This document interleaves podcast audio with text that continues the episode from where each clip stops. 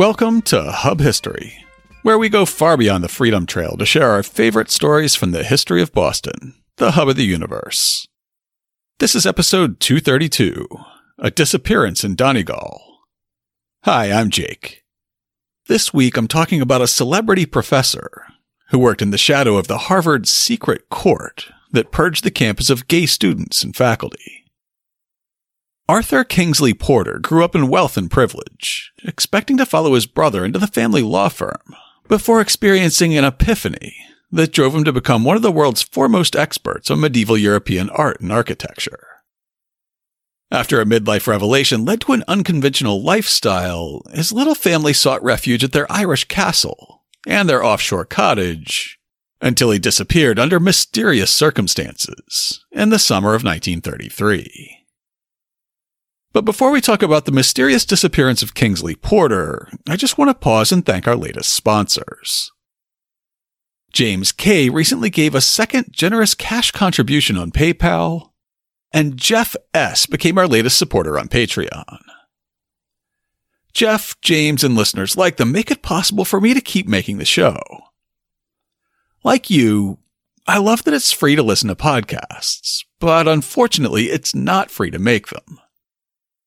By signing up to give $2, $5, or even $10 a month on Patreon, our sponsors allow us to pay for podcast media hosting, web hosting and security, transcription services, and audio processing tools. If you're not yet a sponsor and you'd like to become one, just go to patreon.com slash hubhistory or visit hubhistory.com and click on the support us link. And as long as I'm talking about our Patreon sponsors, I'd like to say a big thank you to supporter Peter In, who emailed a few weeks ago and suggested this week's topic. Let's get to it. Her husband Kingsley hadn't been gone for long when Lucy Porter began to worry. He'd left their cottage on Inishbofin, a windswept island just off the coast of Donegal, at about 10:30. When Lucy came out to meet him about 10 minutes later, Kingsley was nowhere in sight. On one hand, he was known for his long hikes, what I guess they'd call hill walking on the other side of the pond. Some people even claimed that he had paid two pounds to every family on the island to purchase the right to walk where he wanted with no complaints. But on the other hand, it wasn't like him to disappear like this, especially in the midst of a gathering storm. As her concern grew, Lucy checked around the cottage and with the neighbors, a task that was quickly accomplished, since there are only about 40 or 50 houses on Inishbofin today, and there were fewer in July 1933. Enlisting a friend's help, she widened the search, picking her way through the sea cliffs toward a cave she knew Kingsley visited sometimes. By the time they had searched the cliffs and beaches around the tiny village of Minlara on the eastern end of the island, it was almost noon. Finding nothing and becoming ever more desperate, they widened the search. The middle of the island was sheep pasture, where it would be hard for someone to disappear, so they moved to the more remote western end of the island. The cliffs here were higher and more rugged, and it took more time to search them. Before 4 p.m., though, Lucy was sure that they had searched the whole coastline, and no Kingsley. More islanders joined the search, and they combed the entire island, as the thunder rolled and the rain streamed down. After dark, the search party threw in the towel. As the storm abated, a neighbor agreed to row Lucy back to the mainland, where her friend, the painter George Russell, was waiting. She reportedly greeted him and said, Kingsley will not return tonight. Kingsley will never return. Word of the disappearance reached the U.S. quickly, and the Boston Globe carried a brief piece on July 10th, although it twisted the details, turning Kingsley's hike into a boating accident. Arthur Kingsley Porter, noted American archaeologist, has been missing since Saturday morning from his bungalow on Inishbofin Island, where he lived part of the summer. Porter left the island in a small sailboat and has not been seen since. The most severe thunderstorm in years occurred in the district Saturday, and it was feared that his boat may have been struck by lightning or met with some other disaster. Why was a middle aged hiker's disappearance in an Irish storm news here in the hub? Arthur Kingsley Porter was a bona fide celebrity. a Harvard professor of classical art and archaeology, who some people claim was a real life inspiration for Indiana Jones. The next day, the Harvard Crimson noted Up until a late hour last night, no further news had been received about Dr. Arthur Kingsley Porter, internationally known archaeologist and William Dorr Boardman Professor of Fine Arts at Harvard, who's believed to have drowned off the Irish coast in a small sailing boat Saturday afternoon when a severe thunderstorm swept the region. He was sailing to Glenveagh Castle from a small summer bungalow on Inishbofin Island when the storm arose. That's right, while Lucy and Kingsley Porter's weekend getaway on Inishbofin was described as a hut, a tiny rough stone cottage with a thatched roof, they were the sort of people who could afford to keep an actual castle as their summer home, nestled in the hills of Donegal. Kingsley was from Old Money in Connecticut. His biographer Lucy Costigan described his father's side of the family as combining economic privilege with the finest pedigrees in education, and his mother's side as one of the most influential families in Connecticut, possessing great wealth, but also having an old family tradition that no amount of money could buy. Arthur Kingsley Porter was the youngest of three Porter sons, born in 1883 in Darien, Connecticut, which was already a wealthy bedroom community for commuters who would take the New Haven Railway into New York City each morning. The three boys grew up swimming, boating, sledding, hunting, and hiking whenever they could. In her book Glenveagh Mystery, Costigan found out that young Kingsley's grades disappointed his parents, though they continued to express deep affection for him and his brothers. After his mother died when he was eight, Kingsley's father pursued a number of much younger women, before being declared insane and losing access to the family fortune. Costigan speculates that it was this time, when he was around 11 and attending private school in Stamford, when Kingsley became more socially withdrawn and bookish, with a series of family tragedies ultimately pushing him into academic excellence. Lawsuits between his brothers and father over the family fortune dragged on into Kingsley's teenage years, while he sought refuge in books and nature. By this time, he was attending a New York prep school alongside Rockefellers and Carnegies, but summer break was a time to escape. He'd spend the warm months fishing in the Adirondacks, trekking through the Grand Canyon, or big game hunting in Canada. In the meantime, his father remarried, twice. His oldest brother, Blatchley, was struck by lightning and killed while on an expedition in Arizona. And the lawsuits surrounding the family fortune were finally settled. Finally, at the dawn of a new century, A. Kingsley Porter escaped into academia being accepted to Yale in the fall of 1900, where he followed a course of study that anticipated that he'd follow his surviving brother Lewis into a legal career. During the school year, he spent any free time he had in New York City, which was familiar from his prep school days. Summer was mostly given to hunting in Newfoundland. When his father died in 1901, Kingsley inherited the equivalent of a modern multi-million dollar fortune. He was 18 years old and described as 6 feet 1 inch in height. He had blue eyes, light hair, and a fair complexion. He had a high forehead, a long face, a small mouth and chin, and he possessed a Greek nose. Kingsley possessed many advantages, including a strong, slender physique. He was shy and reserved, with the look of a poet, but he was also friendly and modest, which brought him a circle of close friends. For the handsome young millionaire with the keenest intellect and a congenial though sensitive disposition, the world was indeed his oyster. A few months after their father's death, Kingsley and Lewis embarked on a grand adventure to take their minds off their loss and spend a bit of their inheritance. They took a cruise from New York through the Mediterranean to the Middle East.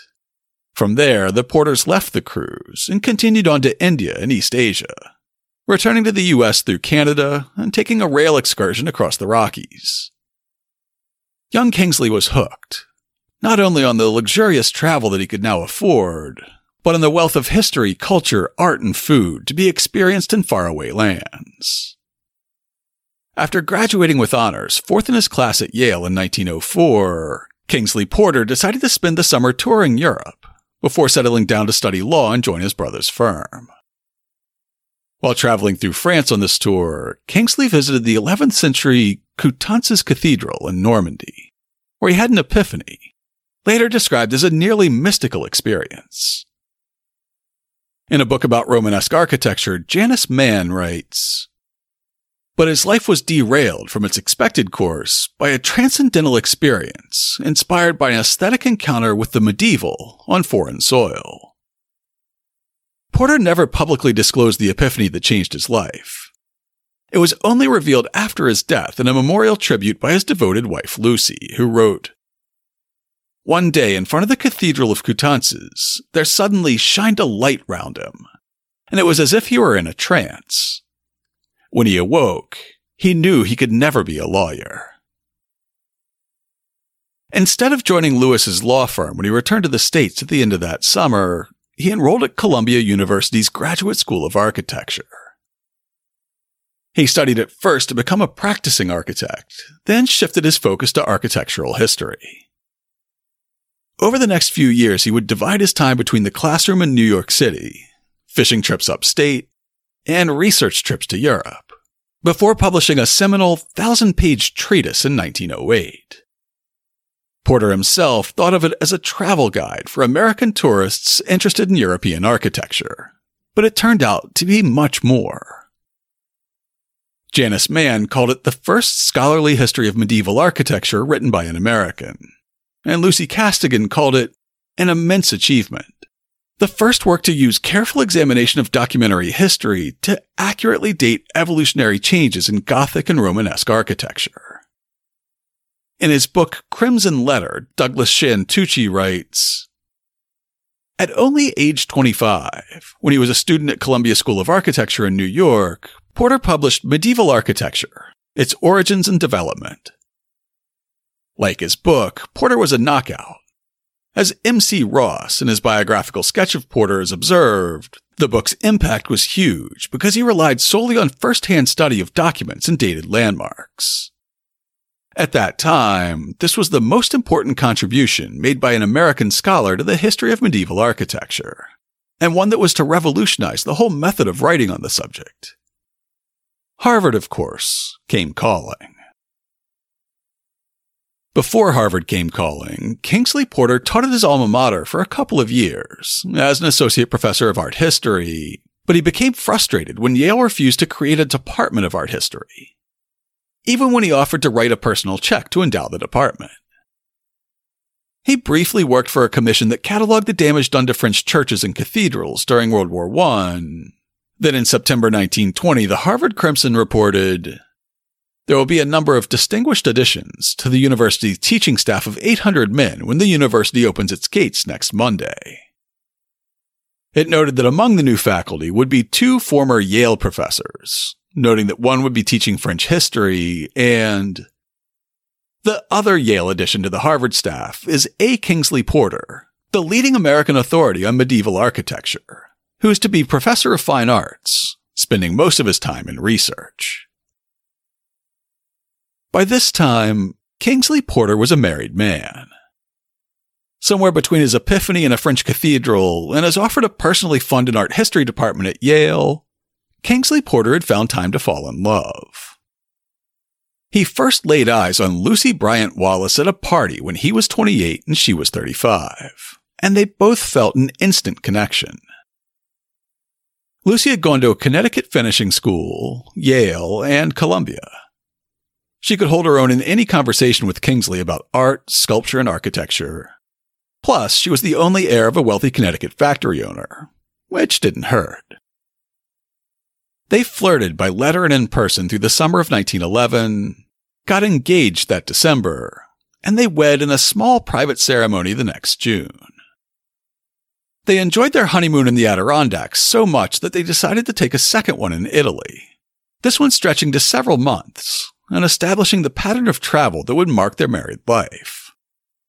Kingsley choosing destinations based on interesting churches or cathedrals, Lucy keeping them organized and on schedule. Kingsley jotting careful notes about the latest sculpture, inscription, or symbol that caught his eye, while Lucy made the professional quality photographs that would accompany his articles and lectures. When it came time for Lucy and Kingsley Porter to set up shop in Cambridge, campus housing wouldn't cut it for them. They wanted no part of Harvard's drafty old heaps of brick, nor the shabby apartments and tenements that made up so much of the rest of the town. Instead, they purchased the last house on what had once been known as Tory Row. Anchored on one end by the Brattle Estate, now the Cambridge Center for Adult Education, the eponymous Brattle Street had once been home to the elite of the Massachusetts Bay Colony, including the Lees, Ruggles, Lechmeres, and Vassalls.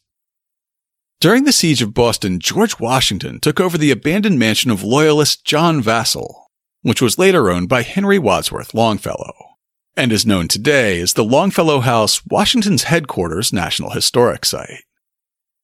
This was just the sort of neighborhood that the Porters wanted to be associated with. So in 1921, they bought Elmwood, at the other end of Brattle Street, which had once been the estate of Royal Lieutenant Governor Thomas Oliver, John Vassall's brother in law.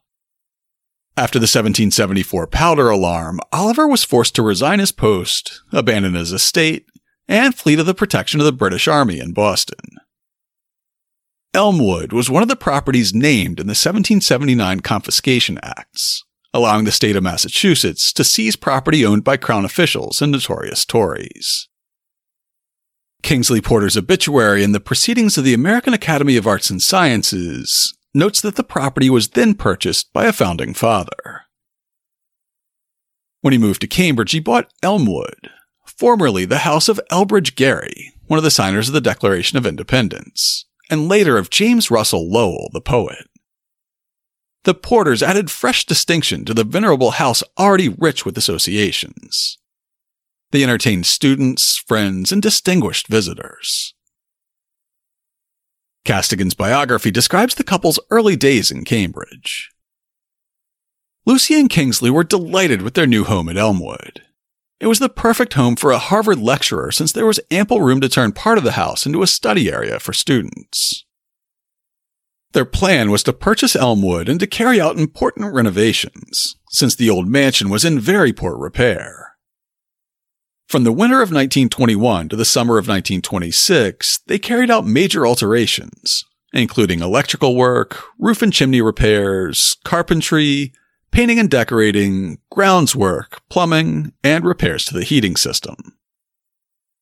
The Porters finally took up residence in Elmwood when all the major work had been completed in October 1922.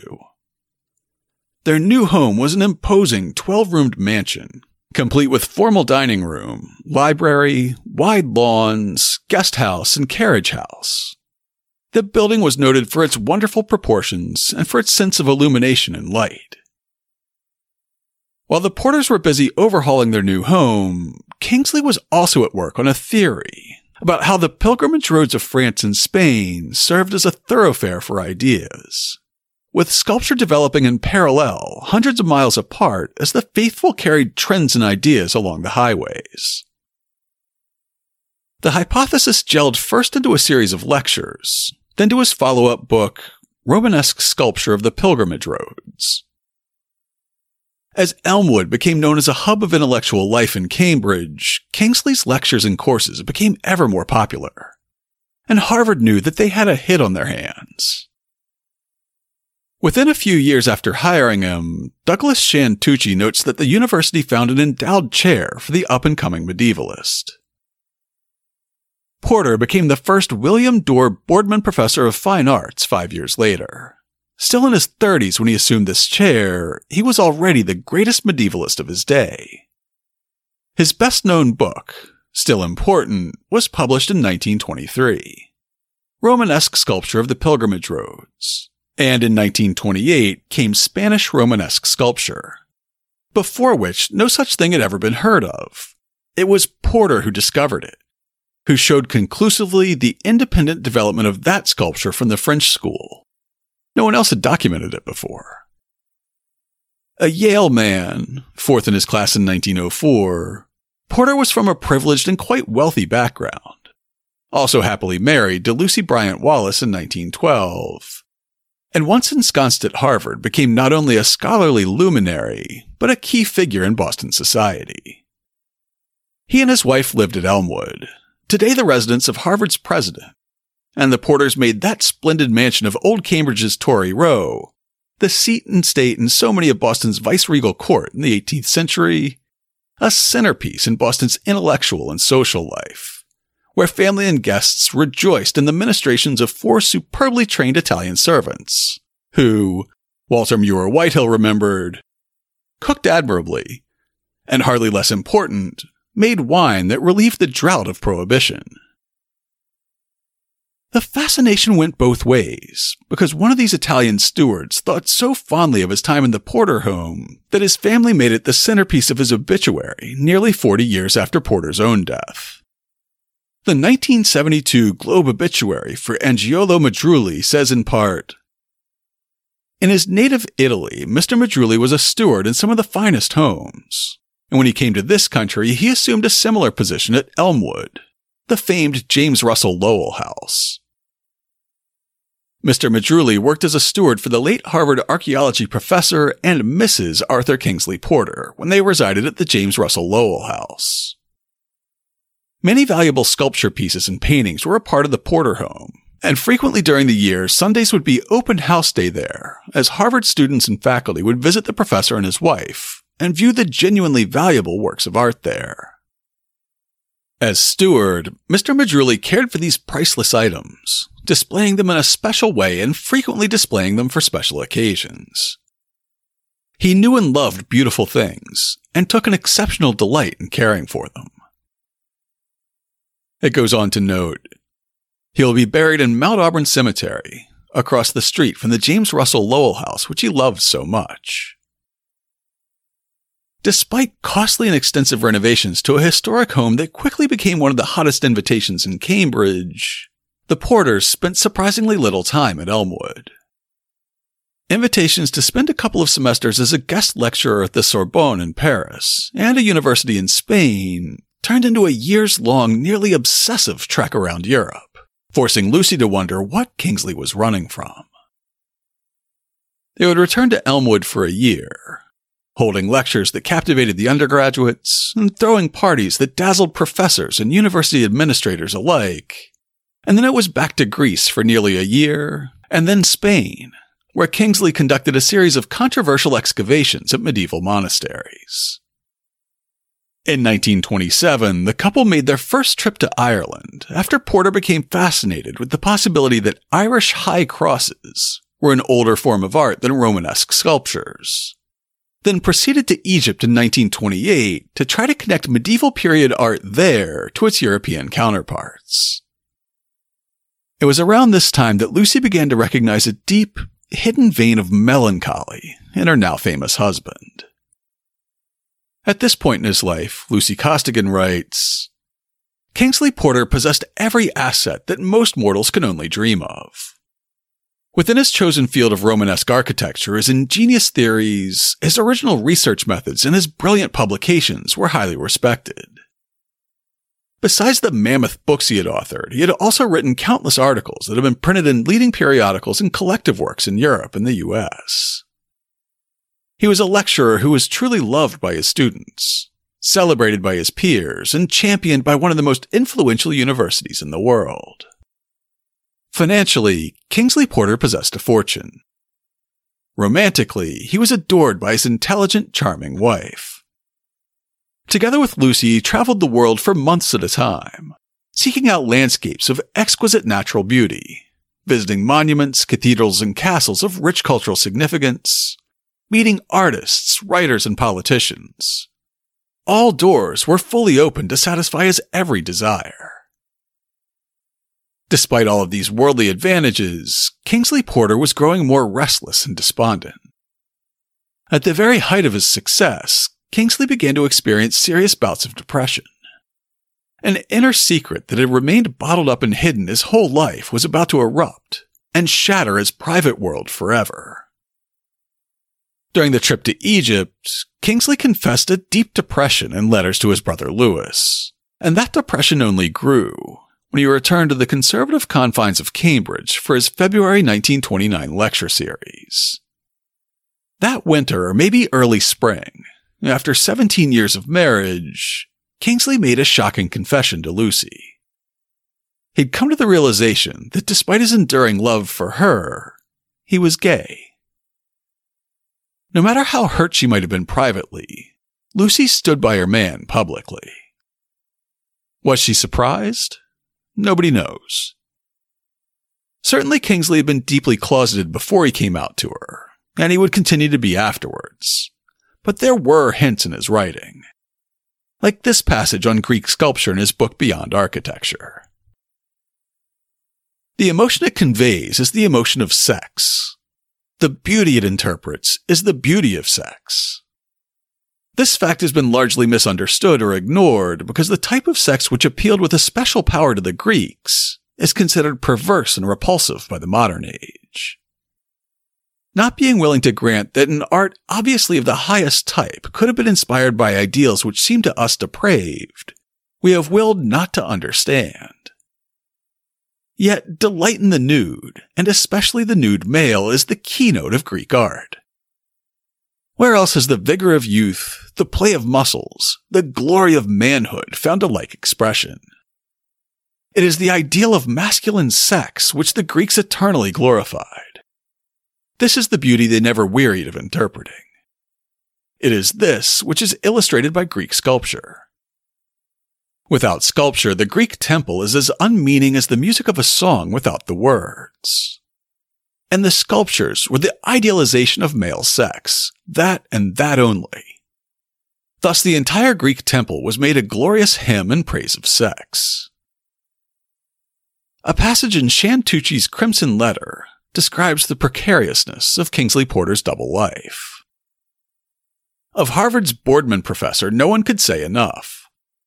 Marvin Chauncey Ross, Porter's biographer, included Tall and slender and fond of the out of doors from his youth when he had hunted great game in Canada, he was yet shy and retiring, with the look of the poet. These traits are found equally in his researches the boldness of the great game hunter combined with the sense of beauty of the poet. Porter, Whitehill also recalled, was immensely thoughtful and considerate, and he became an almost legendary figure at Harvard.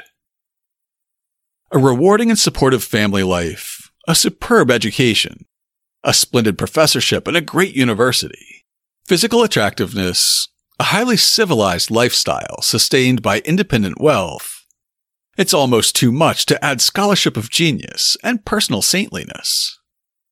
Yet, as Ross affirmed, such were Porter's accomplishments that he's generally considered as probably the greatest American medieval archaeologist of his day. Seemingly, Porter had it all, but he lived on a perpetual precipice, risking scandal at every turn because he was homosexual. The 1920s were not a good time to be gay at Harvard. Four months before Porter joined the faculty in 1920, a student suicide kicked off a relentless purge of gay students, led by Harvard President A. Lawrence Lowell. Using techniques that would later be familiar to Joe McCarthy, Harvard administrators spied on students suspected of being gay, pressured them into naming names, and ultimately convened a secret court to determine their fates. In almost all cases, the sentence was expulsion from Harvard, with notice to leave Cambridge immediately and never come back. Lowell and his goons were even more vindictive than that, though, placing notes in the students' Harvard files that would be shared when anyone asked for a reference in the future. If one of the students tried to transfer to another school, that school would be told of their lewd and immoral behavior. If they applied for a job and mentioned Harvard, the employer would be told that they were of low character and unemployable. In the end, four students were left dead three of suicide and one from a suspicious car accident. And at least eight more lives were shattered by the secret court. President Lowell's campaign against homosexuality was not limited to students, as Douglass Shand-Tucci describes in Crimson Letter. A historian of Harvard, Richard Norton Smith, tells the story in his The Harvard Century of what happened when an elderly professor was revealed to the president as homosexual. Lowell, Smith reports, summoned the man to University Hall, where the president's habitual pacing often cowed visitors into the far corners of the room, and demanded his resignation on the spot. He had devoted his life to Harvard, replied the professor. What was he expected to do now? What would President Lowell himself do if he were in his shoes? I would get a gun and destroy myself, said Lowell. In a way, I feel as if I failed our listeners by not writing an episode about the Harvard Secret Court when the centennial came around last year. At the time, I wanted to set up an interview so someone more knowledgeable than me could tell you about this tragic chapter in local history. And nobody knows more about it than Amit Paley. Paley's now doing admirable work as the head of the Trevor Project, and he wasn't available for an interview. But back in the early 2000s, he was a student reporter at the Harvard Crimson. And he wrote the definitive article that rediscovered the secret court after decades of cover up. In it, he describes what happened when President Lowell learned that another instructor at Harvard might be gay. In the course of his testimony, though, the student told the court that he had twice been approached by assistant in philosophy Douglas B. Clark, his section leader in Psychology A General Introduction to Psychology. Clark was an erudite man. The 24 year old was born in Rome and spoke Italian, German, and French fluently. At Wesleyan College, he was Phi Beta Kappa, and during World War I, he served as a special agent in the U.S. Department of Justice. He received a master's degree in philosophy at Harvard in 1918 and was in the third year of his PhD program when he was summoned before the court. Altogether, Clark taught about a 100 students in his sections. The news that a Harvard teacher might be a homosexual led President Lowell to join a special secret session of the court on June 10th that the two assistant deans did not attend. At first, Clark denied any connection with homosexualism, and he denied talking about it except to help some students to cure themselves. Court records note that his memory was poor and he seemed nervous.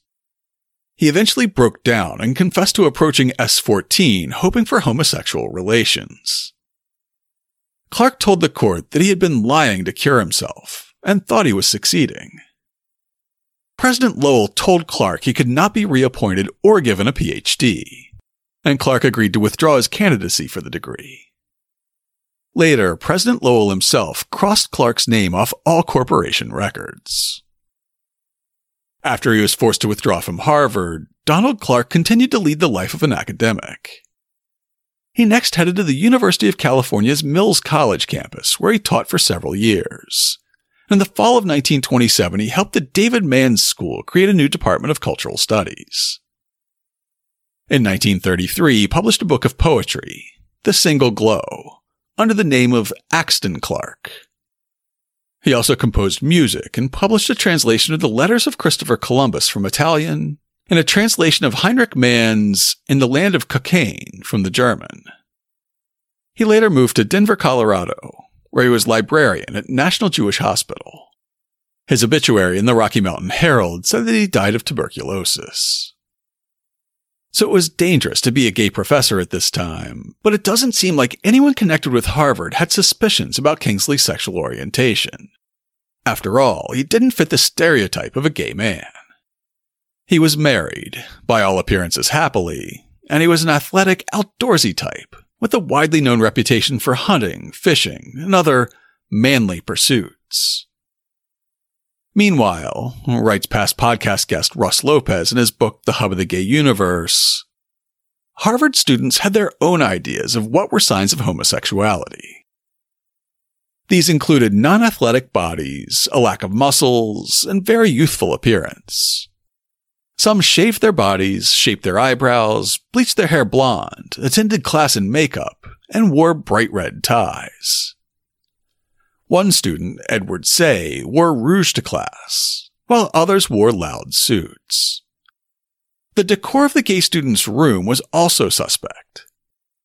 Robert's room had parrots, goldfish, and flowers. Others had suspect books, such as those written by Freud and Havelock Ellis. A. Kingsley Porter was now almost 50 years old, physically fit and a conservative dresser, but he was becoming acquainted with the works of Havelock Ellis. You may remember that back in episode 223, Ellis's books were considered one of the corrupting influences that Boston Mayor Andrew Peters supposedly used to corrupt Starr Faithfull as he groomed her for the years of sexual abuse she eventually suffered at his hands.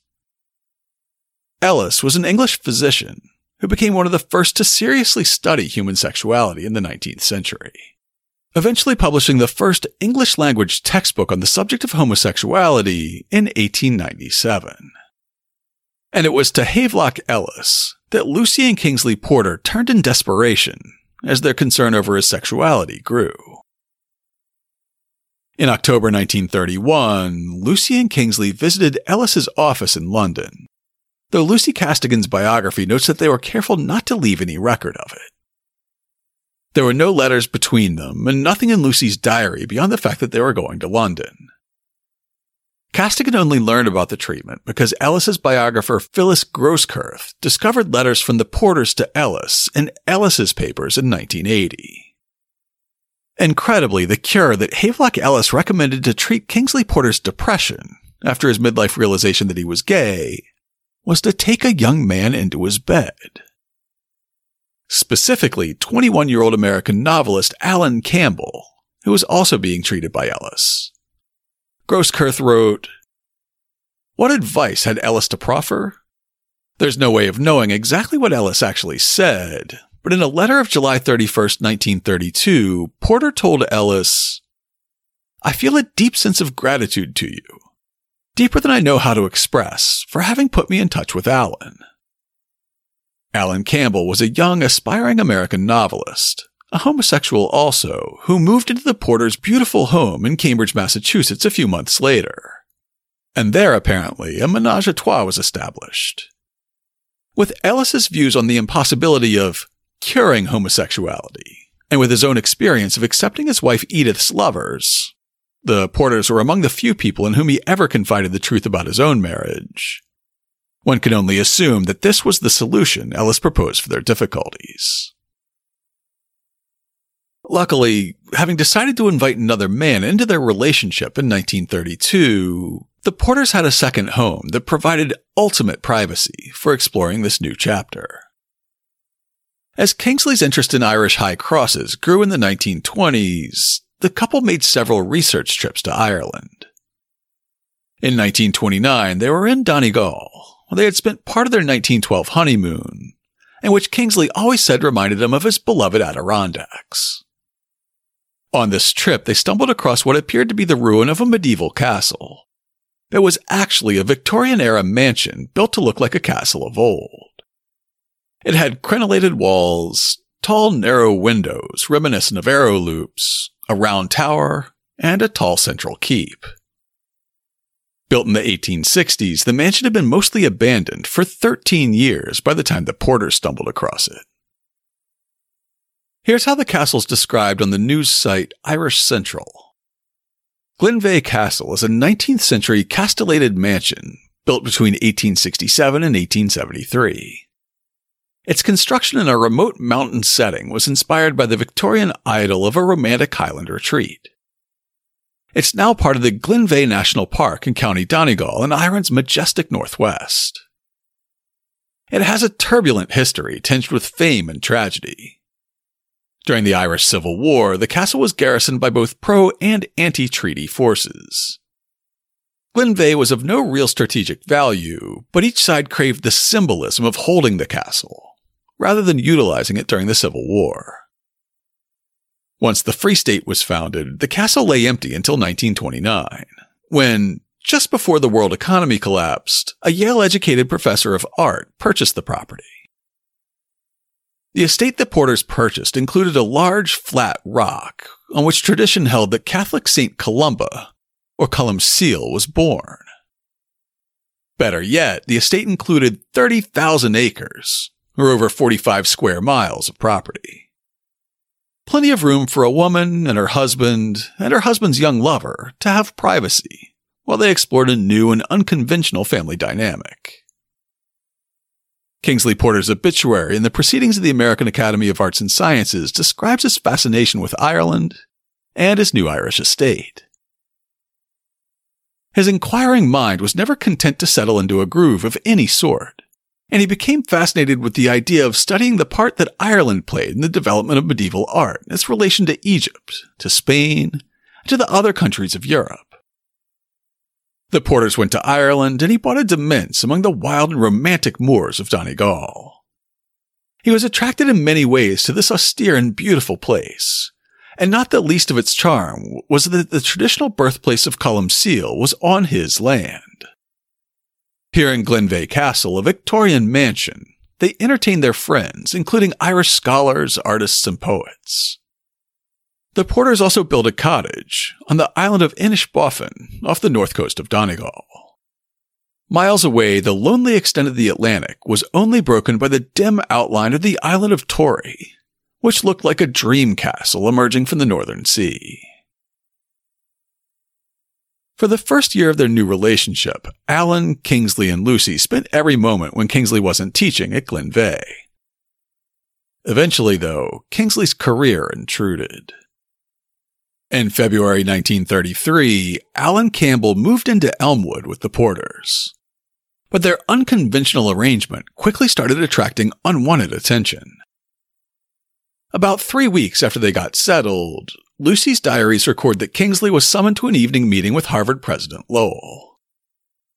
He was called in again on April 10th, then again two weeks later, and yet again on May 8th.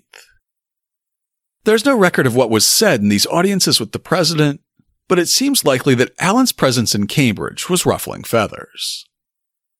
On May 15th, Lucy's diary says that Kingsley was invited to the president's home again, but declined to go. Days later, the Porters and Campbell were packing for a sudden departure back to Glenveagh. Lucy Costigan writes, there's no doubt that Kingsley realized he was on the brink of a scandal in Harvard.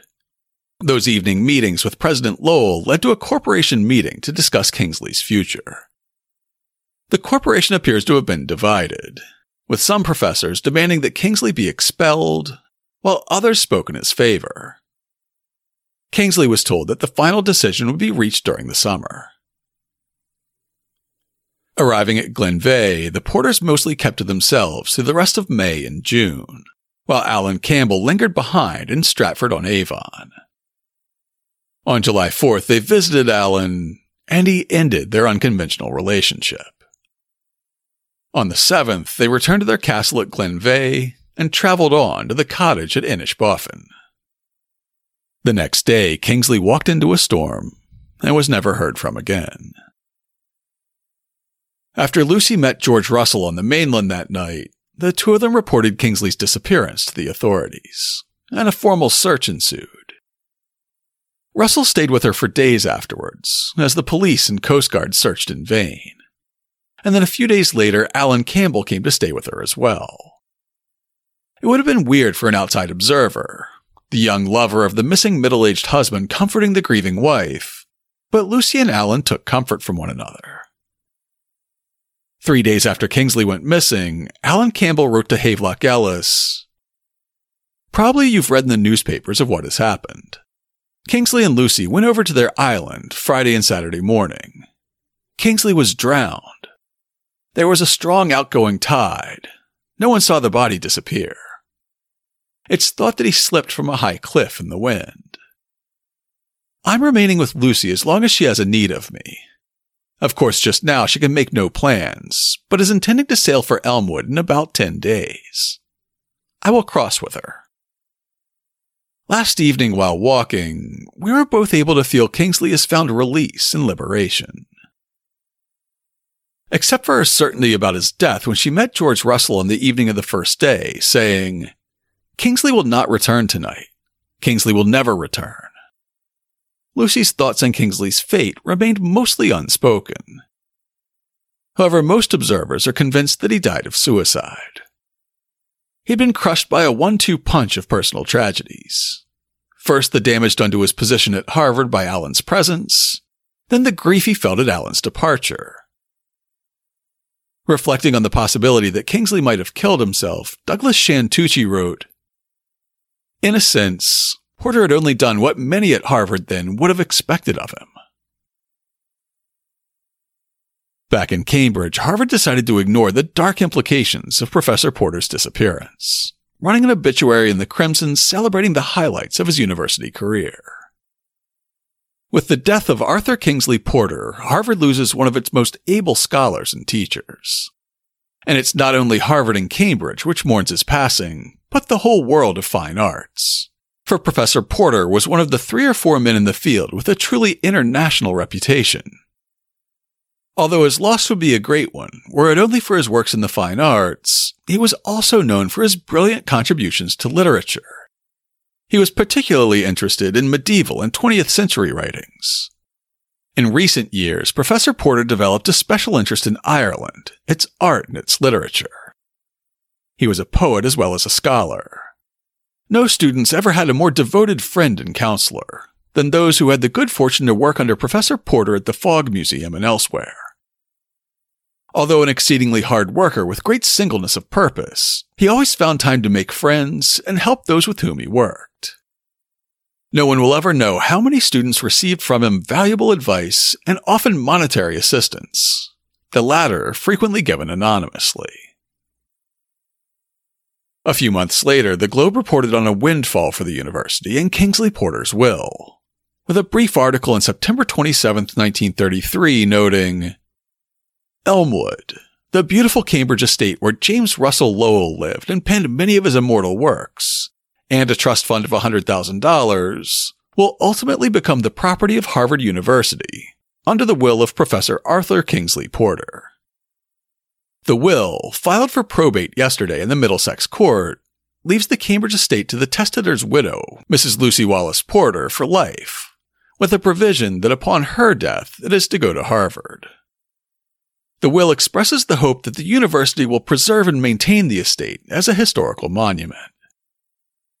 The trust fund of $100,000 is created with the provision that the net income be paid to Mrs. Porter for life, and that upon her death, the fund is to go to Harvard, to be held by the president and fellows so far as they deem it necessary for the preservation and maintenance of Elmwood, if the fund is not so used, the will provides, it is to be applied to the purchase of works of art for the Fogg Museum.